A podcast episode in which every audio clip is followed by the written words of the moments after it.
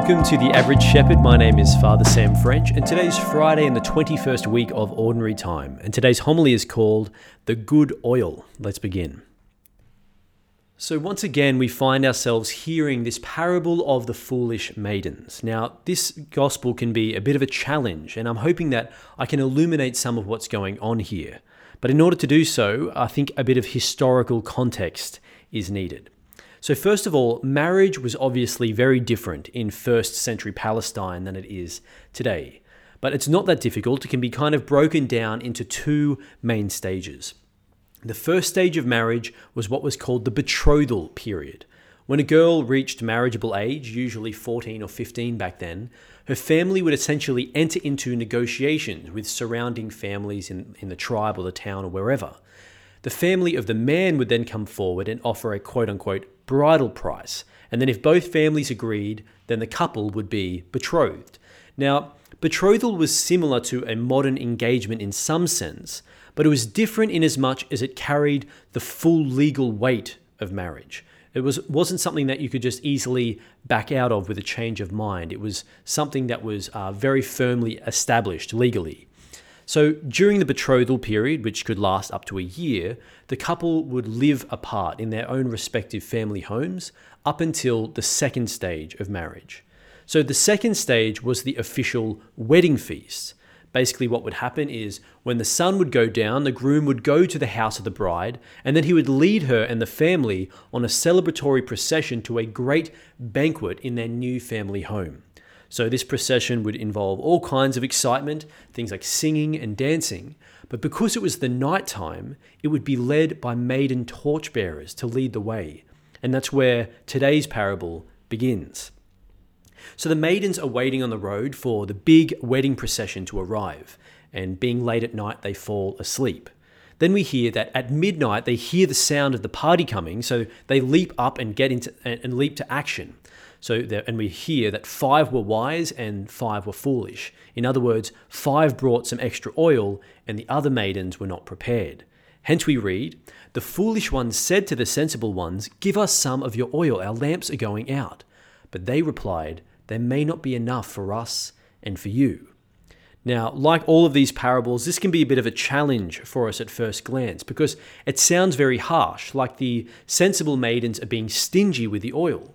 But we've got to remember the full context here. It's the middle of the night, and the maidens' torches are the only source of light for this procession. If they spread the oil around to everyone, including the foolish maidens, they might all run out before they get to their destination, which would be extremely embarrassing for the bridal party and potentially send the whole procession and wedding into chaos and confusion. So naturally, the wise ones say to the others, Go off and buy some more for yourself. Then comes the hard lesson. Of course, the foolish maidens come late and they're at the door and they're crying out, Lord, Lord, open the door for us. But it seems in this gospel that they've offended the bridegroom by their irresponsibility and their lack of preparation. So, with a solemn Amen, the bridegroom says, I do not know you. Or put another way, I'm renouncing you.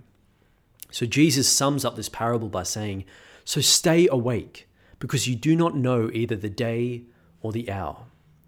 The Lord here is talking about the value of spiritual vigilance, taking care to exercise prudence and our daily commitment in our religious responsibilities.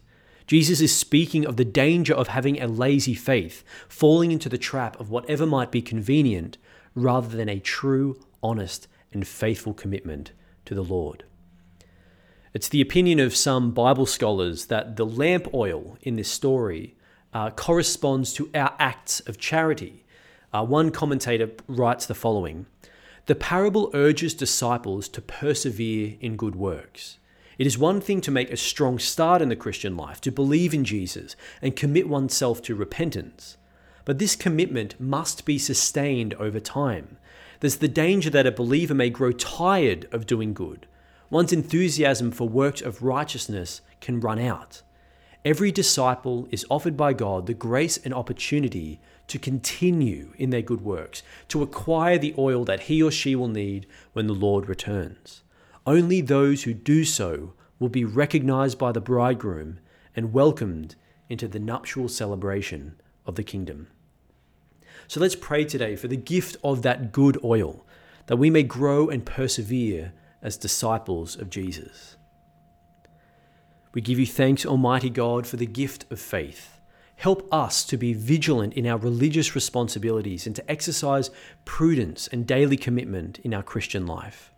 Give us the grace and opportunity to continue in good works so that we may be recognized by you and welcomed into the wedding feast of eternal life. We ask this in your holy name through the intercession of the Blessed Virgin Mary. In the name of the Father, and of the Son, and of the Holy Spirit. Amen. Thank you so much for listening. If you want to help me spread the word and the average shepherd, you can throw it up on social media or share with someone you think might benefit. Thank you, and God bless.